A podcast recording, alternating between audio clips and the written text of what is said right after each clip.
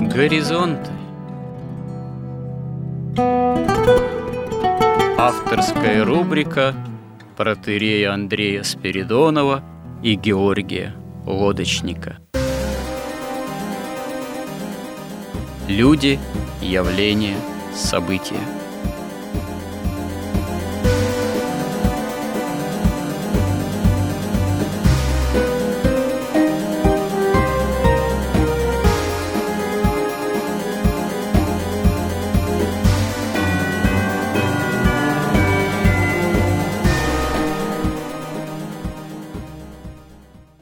Добрый день, уважаемые радиослушатели. В эфире радио «Благовещение» и в нашей постоянной рубрике «Горизонты» я, протерей Андрей Спиридонов и мой добрый собеседник Георгий Лодочник. Продолжаем наши словесные смысловые изыскания из области христианского вероучения, христианского миропонимания, из области тематики о том, как символ веры может быть представлен нами в рамках в системе миропонимания общества развитого потребления современного нам. Мы убедились, что это на протяжении последних нескольких сюжетов разговор довольно непростой, очевидно потому, что общество развитого потребления предлагает такое миропонимание, такое миросозерцание, которое, собственно говоря, с христианским не очень-то и совпадает. Все-таки и Церковь Христова, и образ мысли христианина, они по отношению к современному миру, к этому миру, к миру, можно сказать, лежащему возле, являются инаковыми, имеют иной характер, потому что действительно Царство Божие, Царство Небесное, Царство Христово, оно не от мира сего, как сам свидетельствует Господь. И то, что на самом деле предлагается христианством человеку, который желал бы все-таки обрести истину, или желал бы завести разговор об истине, то это, можно сказать, неизбежно входит в определенное противоречие с тем укладом, с тем миропониманием, который этот мир представляет. И вот в последний раз мы остановились фактически на том, что принятие истины во Христе, спасение, путь к спасению – он э, неизбежно приводит христианина к необходимости принятия фактически страданий, страдания именно в христианском миропонимании. Вообще-то говоря, человек э, никакой, что верующий, что неверующий, избежать страданий не может, в принципе. Потому что само бытие этого мира после грехопадения – прародители рода человеческого Адама и Евы неизбежно связана со страданиями, с болезнями, смертностью человеческого существа, с самой смертью, с тем, что сама жизнь земная, она скоротечна и является проходящей. И это все, повторюсь, неизбежно приводит человека к страданиям, вызывает у человека страдания и вызывают э, соответствующее восприятие того, что человек рассматривает для себя как все-таки нечто страдательное, бедственное, факт собственной смертности, факт утраты близких людей, их э, смертности, факт э, того, что человек болеет, и болея, конечно же, испытывает страдания, это все неизбежно выпадает на долю любого человека. Но вот то, что говорится в Евангелии, то, что говорит Господь, если кто хочет идти за мной и не берет креста своего на себя, тот недостоин меня. Подразумевает, что человек должен брать крест свой, а как святые отцы указывают, крест – это как раз-таки доля человека здесь на земле страдательная. Это страдания, болезни, скорби, ни строения, несчастья какие-либо, которые, опять же, выпадают на долю всякого человека. И принять их, взять крест на себя, это значит относиться ко всему этому по-христиански. Не роптать, иметь терпение, иметь надежду на Бога, исповедовать это, следовать правде Божией, иметь мужество веры. Опять же, Христос говорит своим ученикам, «В мире скорбны будете, но мужайтесь, ибо я победил мир».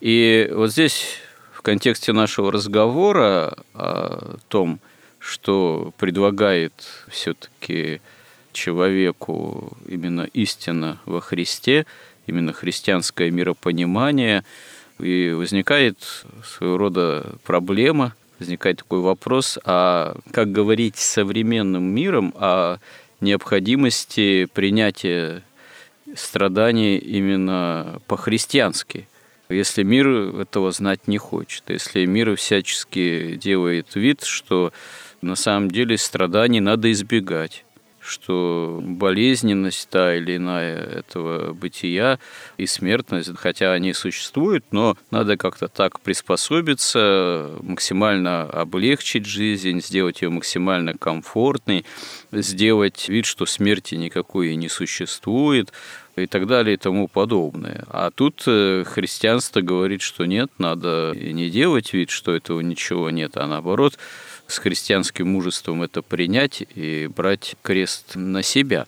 Действительно, а почему христианин должен быть, безусловно, согласен с тем, что путь к спасению лежит через принятие страданий в этом мире, через неотказ от какой-то болезненности, не через какую-то такую лакировку действительности и э, собственной жизни, а через именно мужественное восприятие этого именно и преодоление уже не здесь, на Земле, достижение максимального комфортного бытия и максимальной какой-то временной безопасности, а именно через преодоление этого в перспективе жизни вечной. То есть здесь и сейчас максимальная безопасность и комфорт оказываются все-таки недостижимы, в отличие от того, что этого жаждет мир, а христианин должен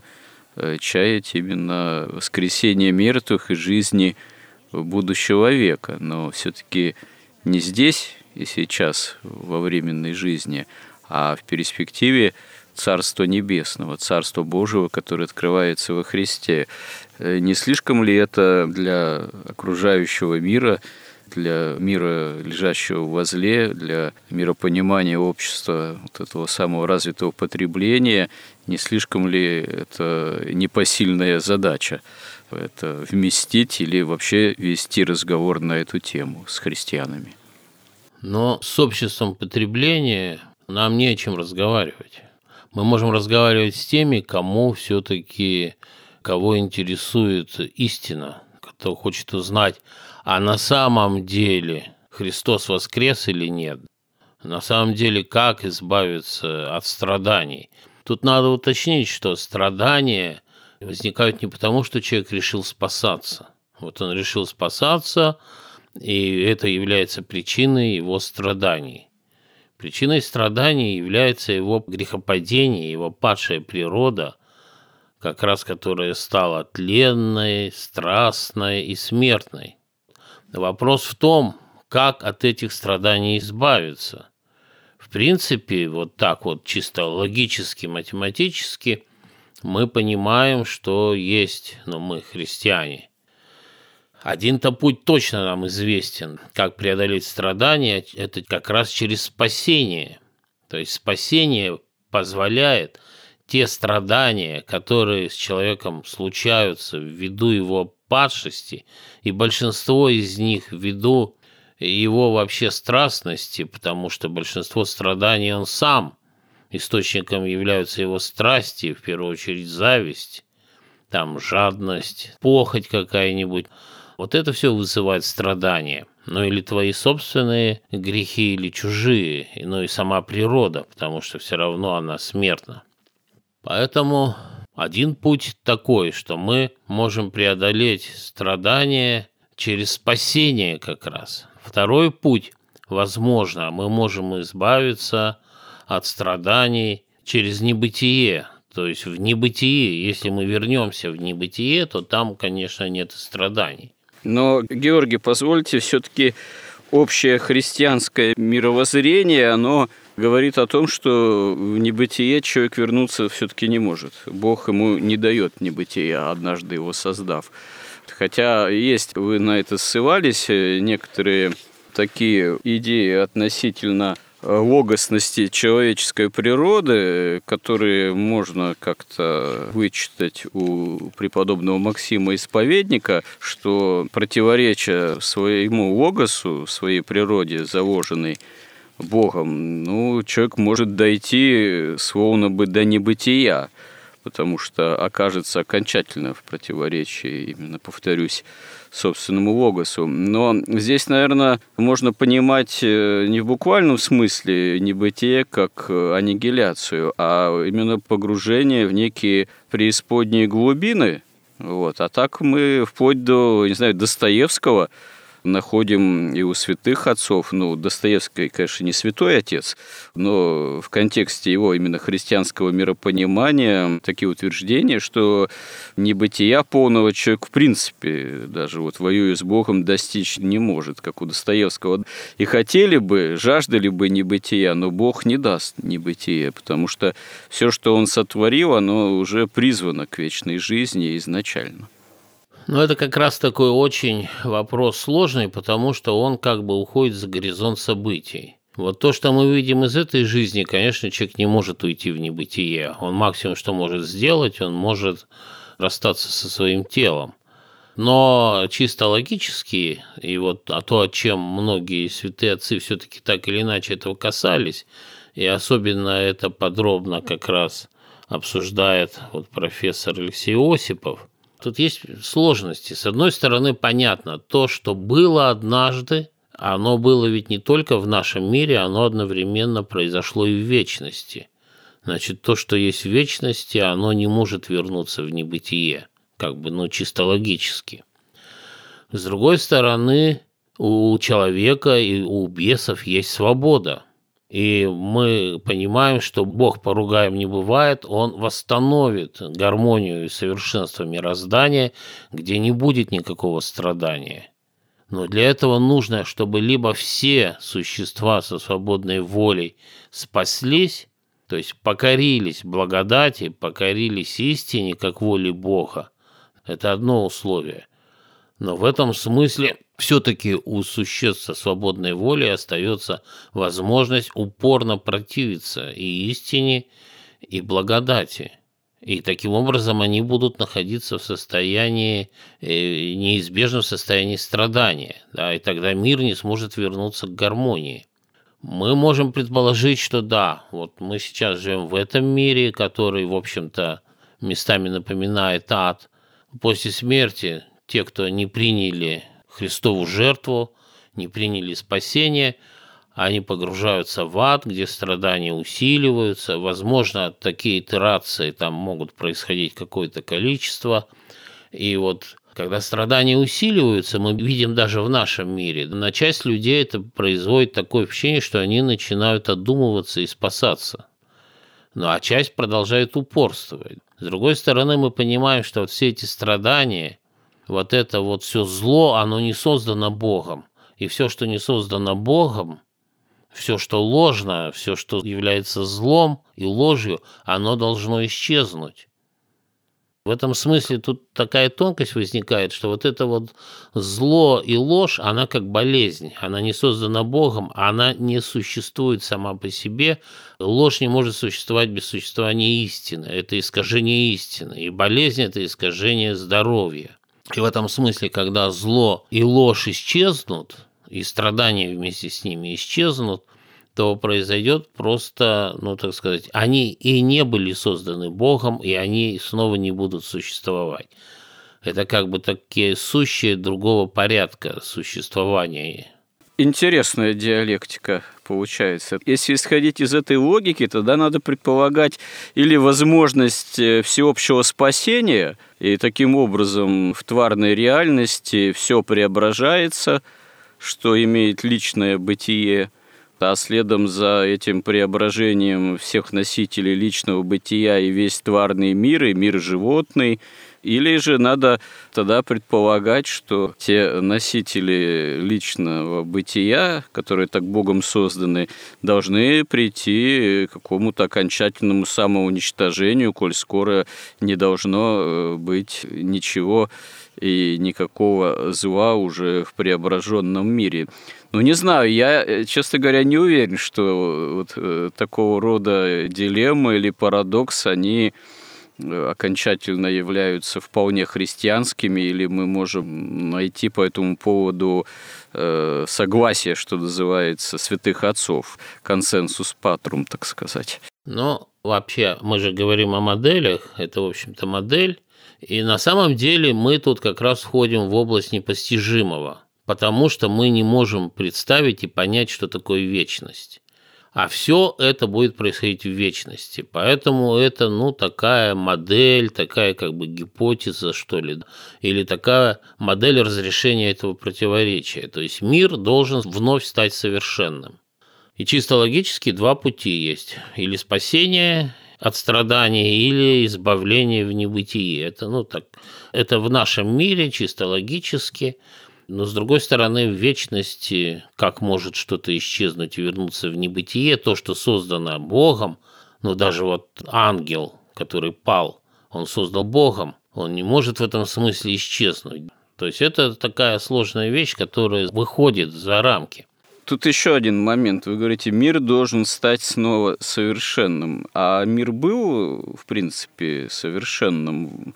Ведь Адам и Ева, они мы об этом, наверное, отчасти говорили ранее, но вернемся несколько будучи в первородном состоянии, они были в состоянии совершенства. Но если бы они были в состоянии совершенства, они бы, наверное, тогда не пали. Они, наверное, скорее были в состоянии некого еще такого младенческой расположенности к совершенству. То есть они в первородном состоянии э, были такими еще своего рода младенцами, вот, и не устояли в добре, хотя, в принципе, знание добра и зла как мы тоже отмечали, им было уже возможность познания добра и зла, и развлечения добра и зла было дано-то изначально.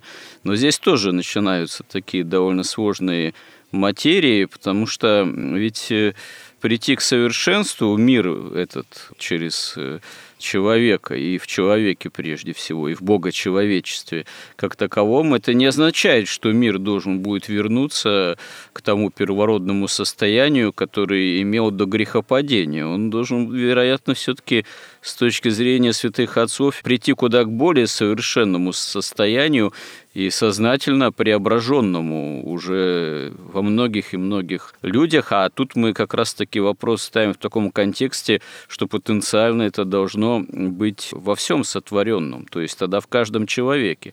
Но если первый мир, первоначальный мир, это было всего два человека, Адам и Ева, то теперь на Земле миллиарды живут. И речь тогда, получается, идет о миллиардах живых существ, имеющих именно личностное начало, которые, стало быть, должны быть потенциально, повторяюсь, преображены. Но это уже все-таки совсем другой мир в отношении того райского сада, который был при Адаме и Еве. Да, конечно.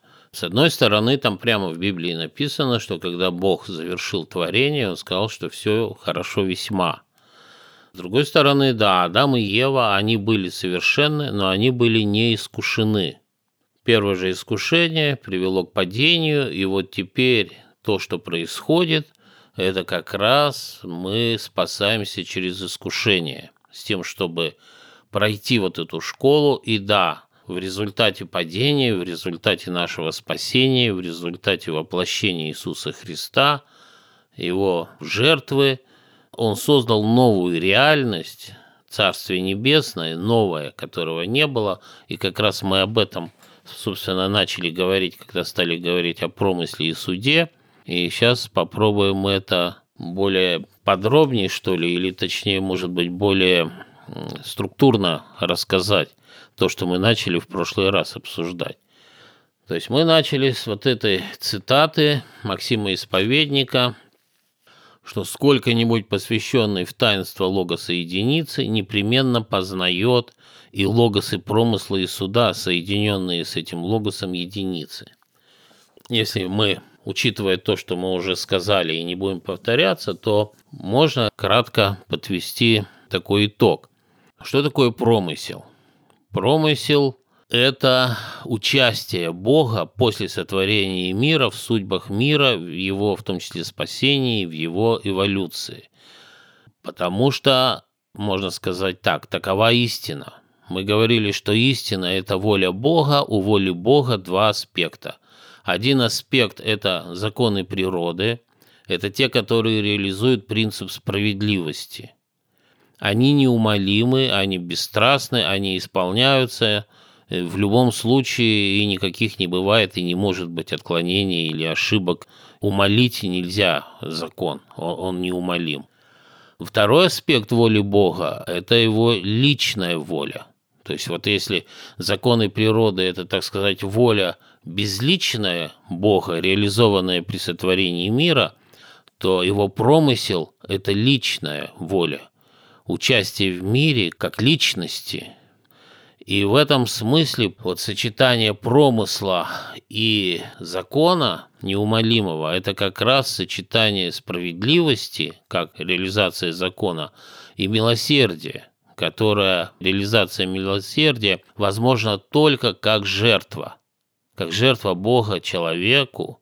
То есть Бог, когда проявляет промысел, что такое промысел в этом смысле? Вот по законам человек должен, не знаю, заболеть или умереть. Но по промыслу Бог делает так, что он не болеет, или там не умирает, или наоборот, там очищается от каких-то страстей, от каких-то грехов, он очищается промыслом, но именно вот сочетание вот этих двух аспектов воли Бога и, и дают это возможным сделать. И делается это через жертву. Вы знаете, я вас вынужден прервать, э, потому что мне тут вспомнилось очень любопытное замечание святителя Феофана Затворника. Вы говорите, вот человек должен был бы умереть, покинуть этот мир, а Бог э, своим промыслом оставляет его еще в этом мире для того, чтобы он пожил более спасительно. А бывает ведь и наоборот, э, может и наоборот даже быть. Человек должен был бы еще здесь пожить, вроде бы, кажется, всем окружающим, а Господь берет и забирает его из этой жизни, потому что видит, что это самый для него спасительный момент. Причем вот это замечание святителя Феофана, затворника, относилось к теме о молитве, и в том числе о молитве о ближних и о родительской молитве, когда святитель Феофан говорит, что вот мы желаем благо своим ближним, и мы молимся о том, чтобы нашим ближним, ну, например, там, мать молится за сына и желает пред Богом всяческого блага своему сыну – а сын ее берет вдруг и умирает. И мать в скорби, в скорби, да, мы как раз говорим же о скорбности бытия, о скорбях. Конечно, смерть собственного чада, сына для родителей, для матери в особенности, это великая скорбь. И вот он берет и умирает, и она еще и в скорби, что как же так? Я же за него так молилась, желая ему блага. А святитель Феофан говорит, так э, Господь и услышал – молитву, но поступил именно с точки зрения спасения духовной.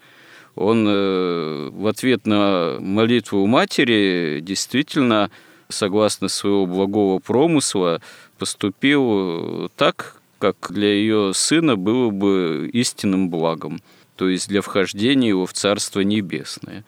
Но хотя для матери, понятно, это может выглядеть очень скорбно и быть к тому же еще и трудно Э, понимаемым, согласно промысла Божьего.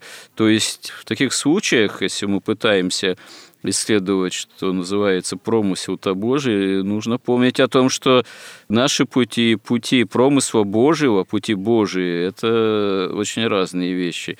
Мысли Бога – это не наши человеческие мысли, и исследовать промысел Божий, и быть готовым, что ли, его понять – это далеко не всегда легко для человека, и вообще не всегда человек в силах все объять, что является промыслом Божиим, своим именно человеческим разумом. Другое дело, что важно это принять, именно принять как э, правду Божию то, что с нами происходит, даже если это, опять же, кажется нам или непонятным, или скорбным для нас. Но вот это главная причина, почему невозможно мгновенное спасение. Человек отдал себя волю Бога под промысел Божий и раз и спасся.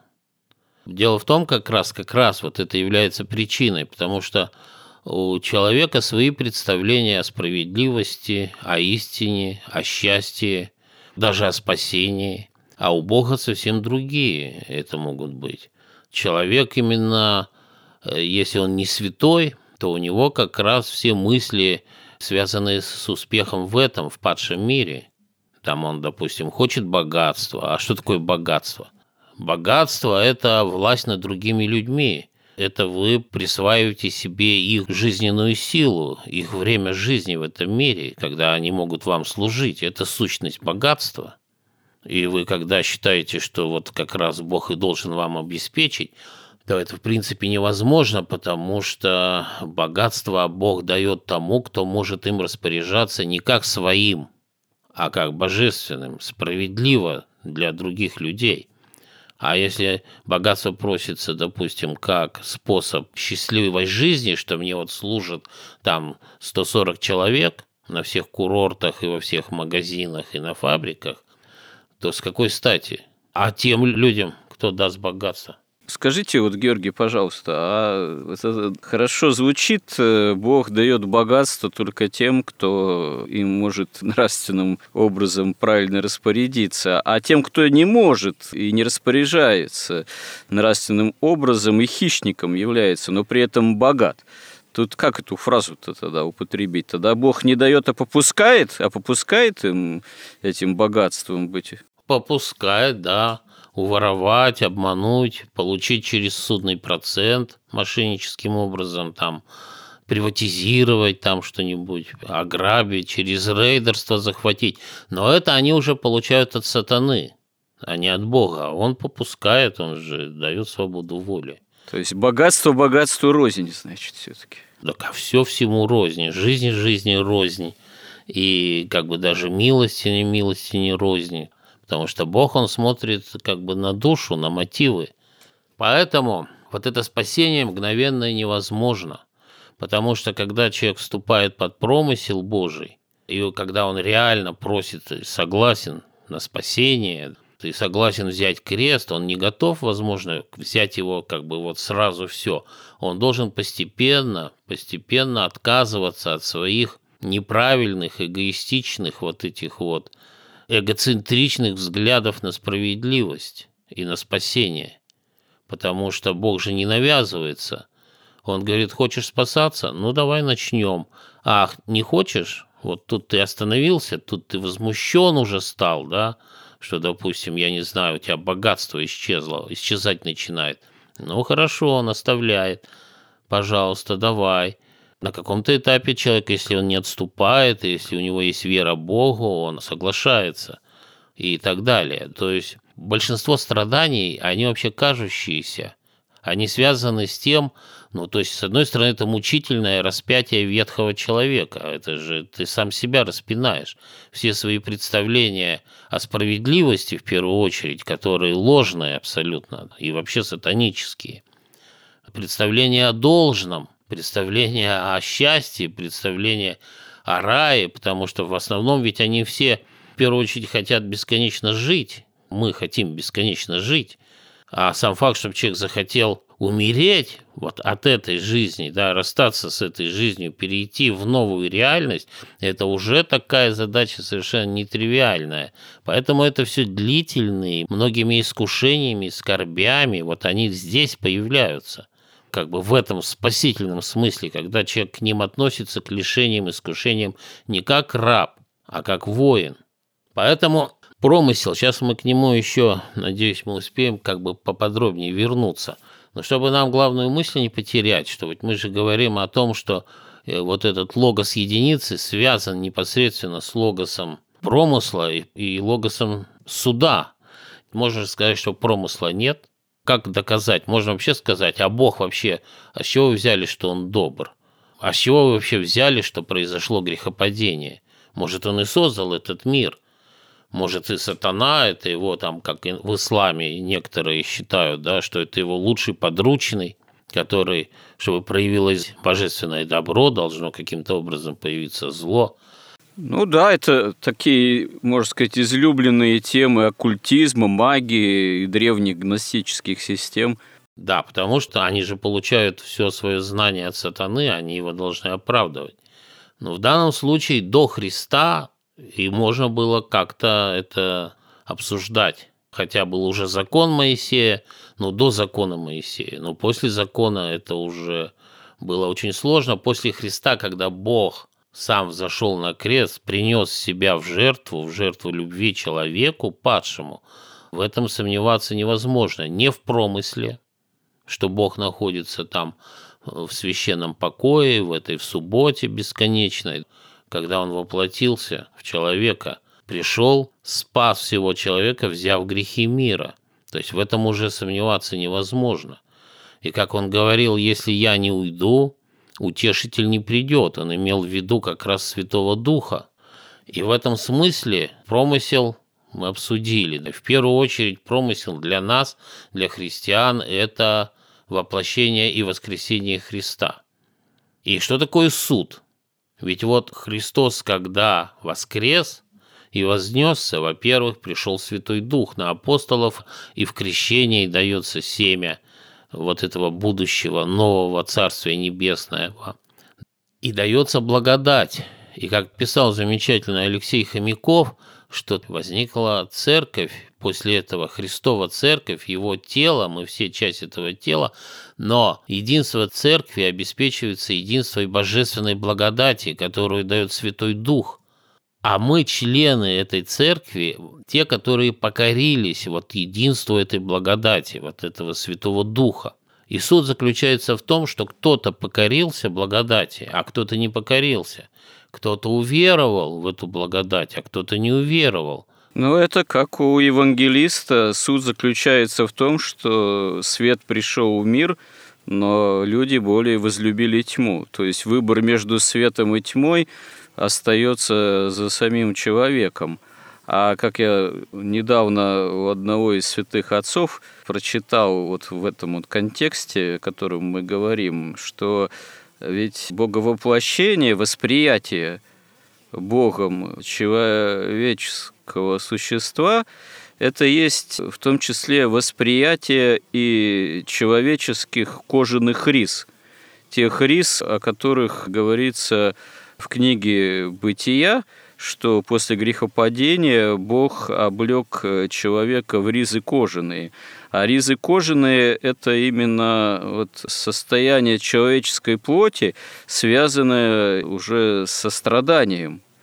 Состояние человеческой плоти, которое в конечном счете подвержена самой вот этой смертности. То есть Бог облекается в смертную человеческую плоть, берет на себя и одевается тоже потом в эти ризы кожаные, хотя если человек, Адам и Ева, ветхий Адам, оказывается в эти ризы одет, э, потому что он согрешил и разорвал отношения с Богом, то Бог э, не согрешил, но наоборот приходит к человеку и вновь эти отношения прямые с человеком восстанавливает. И это основа промысла Божьего о человеке, о человечестве, как теперь уже Бога человечестве. Но вот суд действительно вот в контексте вот такого понимания, он зависит уже от выбора между светом и тьмой, но светом не просто каким-то ослепляющим, абстрактным, врывающимся извне, а светом, который даруется через человеческий облик Христа. Выбор в отношении света мирного, света не попаляющего, а исцеляющего от греха и смерти. И вот как раз-таки суд заключается в выборе самого человека в отношении этого исцеляющего света. Ну да, как сказано как раз у нас в Писании, в Новом Завете, что уверовавший во Христа не судится, а неверующий уже осужден. В этом заключается, собственно, суд. Дальше, если следовать, то отказ от жертвы Христовой. Человек отказывается от нее, то есть результатом этой жертвы Христос создает новую реальность, новое человеческое тело, Царствие Небесное, и Он дает нам причастие святых тайн, которое как раз и взращивает вот это семя Царствия Небесного, данное нам при крещении. И когда человек отказывается от этой жертвы, то это тоже он сам себя осуждает таким образом. И если он принимает, то тогда Другое решение суда происходит само собой уже здесь, на земле даже. И дальше отказ от промысла, что он говорит, нет, я сам буду спасаться, да, как это во многих религиях, в оккультизме, там, в индуизме, где человек хочет сам спастись своими силами. И все это приводит, в конце концов, к отказу от Царствия Небесного. Уже после смерти, вот этой вот нашей телесной, то есть в этом и заключается, собственно, суд. В двух словах, это отказ от благодати Божией и от света Христова. Отказался, сам себя осудил, сам выбрал такой путь. Дальше мы начали говорить о том, что Христос, почему ему пришлось воплотиться, все-таки нет никакого другого пути спасения. И почему это все происходит через крест исключительно и через жертву это как раз вот и связано вот с этим понятием промысла. Потому что мы говорили, что ну вот э, человек пал. Что значит пал? Пал он в первую очередь пал энергетически и пал информационно. Он утратил знания, истины.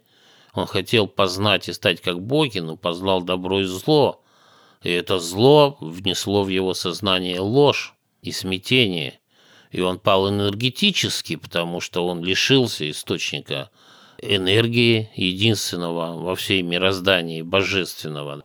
Он оказался вот в этом инертном теле, где он кормится еще, в принципе, от земли, в том числе под землей имеется в виду иногда и сердце человеческое – но он пал, главное, что он утратил, он в иерархии бытия и сознания упал очень сильно. Он потерял энергию, он потерял знание как говорил Максим Исповедник, что это два пути снова восхождения по божественной эволюции. Это познание истины и по благодати Святого Духа исправление своей жизни, исследование добродетелям на другом уровне. Но дело в том, что поскольку он пал, у него нет этой энергии, чтобы подняться на другой уровень. Кто-то должен дать эту энергию. Вот воля Бога, как законы природы, они сработали. Неумолимо, неизбежно это произошло. Теперь кто-то должен дать вот эту энергию. Энергию как раз и дает нам Иисус Христос как промысел, и этот промысел связан именно с тем, что Он должен энергию дать, и Он ее дает как жертву.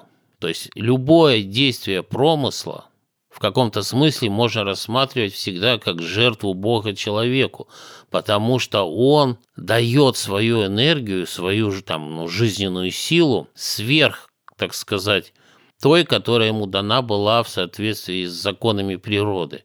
Он дает, и он дает жертву, и, как пишет апостол Павел, да и все почти по закону очищается кровью, и без пролития крови не бывает прощения.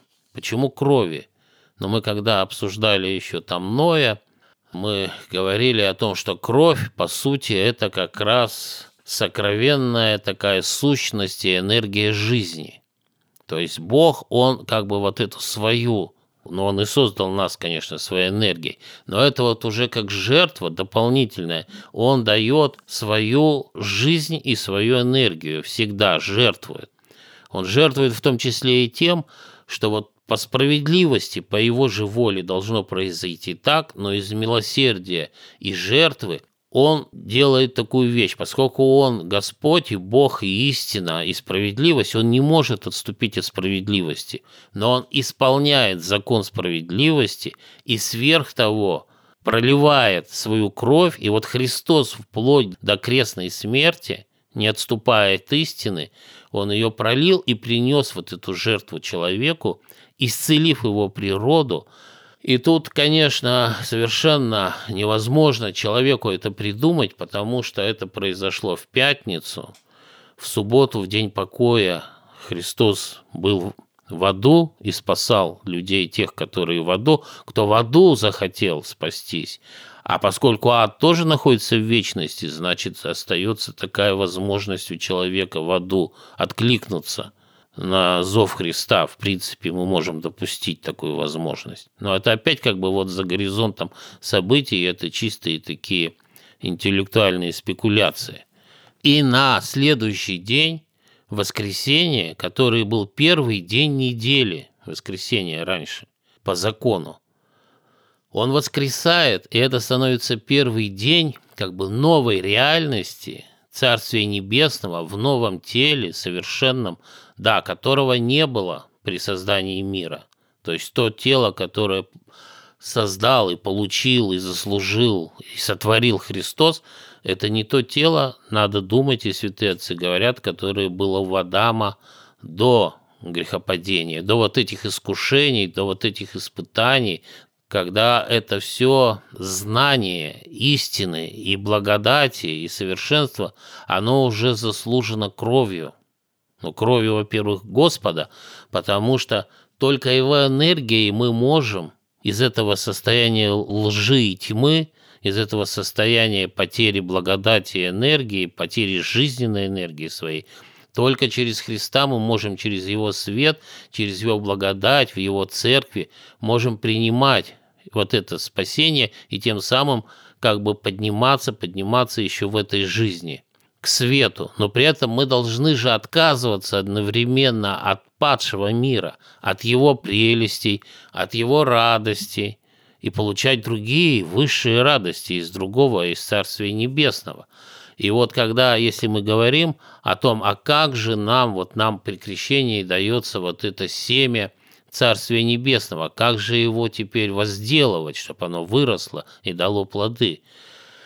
Понятно, исполнением заповедей Христа. Но как их исполнять? Исполнять их, опять же, через разум, через стихию разума и через стихию сердца человеческого. То есть разумом он должен постигать эту истину. Как? Ну, в первую очередь читать Евангелие, вообще Библию и святых отцов самое главное. Он должен их читать. И он должен сердцем, но сердце в этом смысле, как вот мы же говорили, что стихия разума – это как бы стихия суши, это кристалл. Но вот эта суша дает плод, дает семя возрасти, когда эта суша, вот эти питательные вещества в виде кристаллов, когда они растворяются верой и любовью, а это уже сердечные стихии. То есть вот таким путем человек и взращивает, следуя вот этому промыслу, и никак никакими не своими усилиями. Да, когда мы идем на причастие, принимать вот эти таинства Христовы, которые поднимают человека и просвещают, и очищают, и дают ему благодать и энергию жизни, и дают ему возможность двигаться по божественной вот этой эволюции, то мы приносим ему тоже ответную жертву. Может быть, с точки зрения Бога она как бы ничтожна, но мы должны поститься, хотя бы там три дня, мы должны читать молитвы, мы должны вообще прийти в церковь вовремя, потом еще прочитать и благодарственные молитвы. И мы должны как бы свое внимание удерживать на молитве и осознавать ту грандиозность вот этой жертвы и вот этой божественной любви. И получается таким образом, что, как сказано в псалме, что жертва Богу дух сокрушен – а жертва Бога – это его промысел человеку. Суд как раз заключается в том, принимает он эту жертву, принимает он благодать, идет он по пути Божий, идет он путем любви или осуждает себя на путь ненависти. И на этот путь ненависти он идет от Бога, от источника жизни, он идет к небытию, так или иначе. И он ведет к увеличению страданий, но никак не к уменьшению. Ответная жертва, да, это приятие промысла Божьего и приятие правды Божией, да. Ну, то есть как раз-таки приятие того, что Господь попускает в этой жизни, чем Господь, может быть, и испытывает человека. Это научение истинно христианскому терпению. Терпением спасайте души ваши. Как я тоже недавно попалась, мне прочитал святоотеческую мысль, толкование, что ведь Господь в евангельской истории в какой-то момент тех, кто на него восстает, законников, обличает с помощью примера животных. Ну, вот когда там на Господа восстает начальник синагоги, где Господь исцелил скорченную женщину, что, мол, шесть дней приходите исцеляться, а в субботу нельзя. Господь его обличает, говоря, что лицемер – не отвязывает ли каждый из вас в субботу вала и осла и не ведет ли поить? Ну, потому что животное, оно не в состоянии соблюдать формально закон, и оно просто-напросто погибнет, если его не напоить. И здесь толкователь указывает, что недаром обличение противления промыслу Божьему, оно в какой-то момент даже вот в контексте, повторяюсь, евангельской истории происходит через пример бессловесных животных.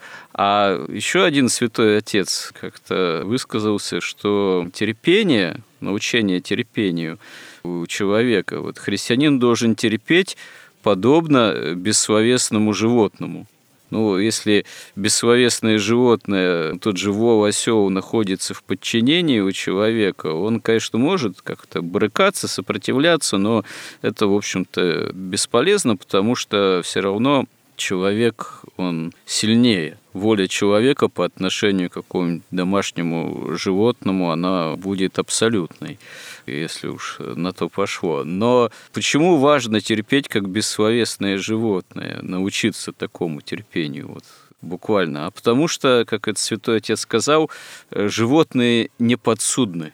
То есть животные Богом, как человек, не судятся.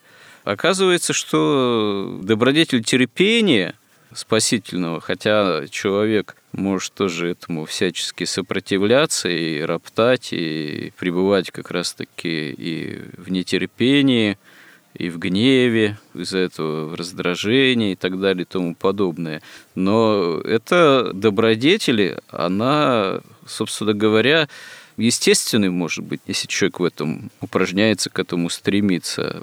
Но оно вполне достижимо на уровне даже вот именно бессловесного существа, который и не судится. Но так и человек тогда к этому должен стремиться, чтобы не быть подсудным. Такое парадоксальное суждение, да. Ну да, верующий во Христа не судится. Ну, то есть по-настоящему верующий, верующий, во-первых, не просто во Христа, верующий Христу, ведь когда ты отдаешь себя, свою судьбу, свою волю промыслу Христову, промыслу Божию, это подобно, как ты вот спиной падаешь куда-то в пропасть, и поймает тебя там Христос или нет. И только вот такая вера, она делает человека неподсудным.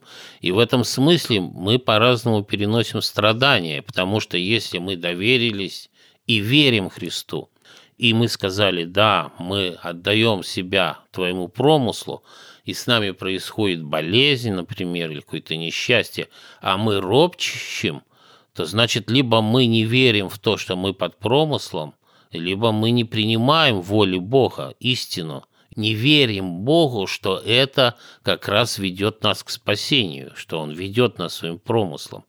И раз мы ему не верим – то мы опять становимся подсудны в этом смысле. Промысел, он как бы вообще определяющее понятие вообще в спасении. Своими силами, без промысла, без жертвы Божией, можно сказать, ежеминутной, мы не можем спастись и не можем восстать. Да, ну, к сожалению, у нас эфирное время, опять же, подошло к завершению. Я бы просил вас э, кратко еще подытожить, совсем немного, коротко, в том смысле, что данная тема, она уже нами в какой-то степени исчерпана, или мы должны будем продолжить в следующих сюжетах или в следующем сюжете? Вообще мы можем очень долго это в деталях рассуждать, но мне кажется, вот в той модели, которую мы пытаемся создать, можно просто, если только подвести совсем краткий итог. И все на этом, и мы можем переходить дальше. Вот опять же, существование промысла доказывает история человеческая.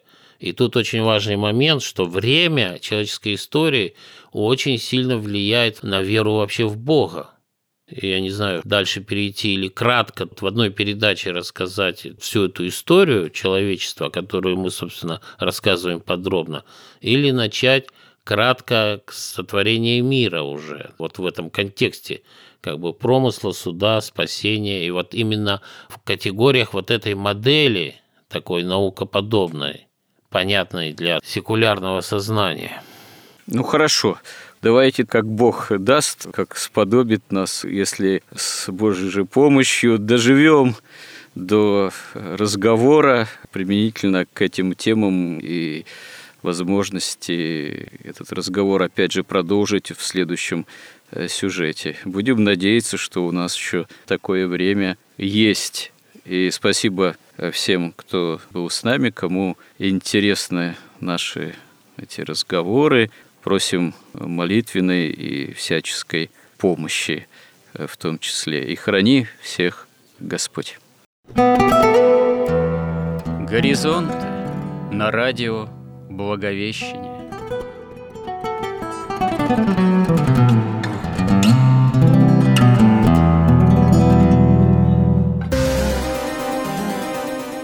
Разговор вели протерей Андрей Спиридонов – и Георгий Лодочник.